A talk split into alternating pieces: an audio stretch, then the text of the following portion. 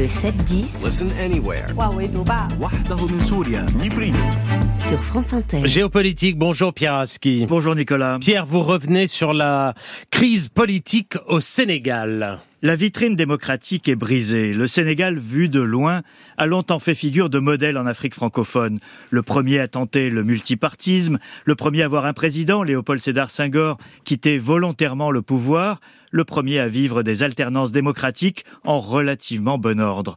C'est terminé depuis que l'actuel président Macky Sall a suspendu l'élection de son successeur, prévue le 25 février. Une décision arbitraire qui a suscité la colère d'une partie de la population et plonger le Sénégal dans l'inconnu.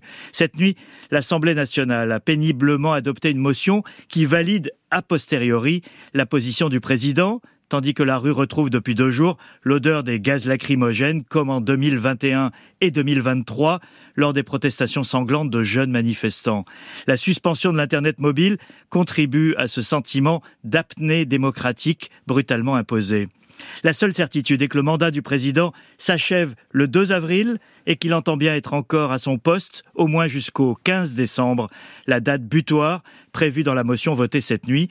On sera alors hors du cadre institutionnel, en pleine incertitude. Et pourquoi cette crise, Pierre ? Alors, il y a les raisons officielles, Nicolas. Un conflit avec la décision du Conseil constitutionnel sénégalais d'invalider un candidat, Karim Wade, le fils exilé de l'ancien président Abdoulaye Wade, et d'en valider un autre, et des accusations de corruption de 2 juges.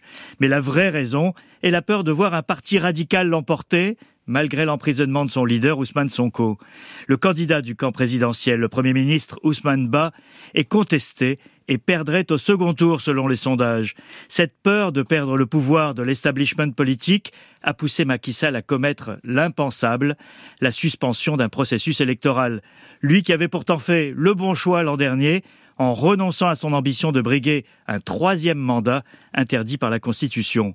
Les opposants à Macky Sall parlent de coup d'État constitutionnel pour faire l'amalgame avec les coups d'État militaires à répétition dans les pays voisins du Sahel.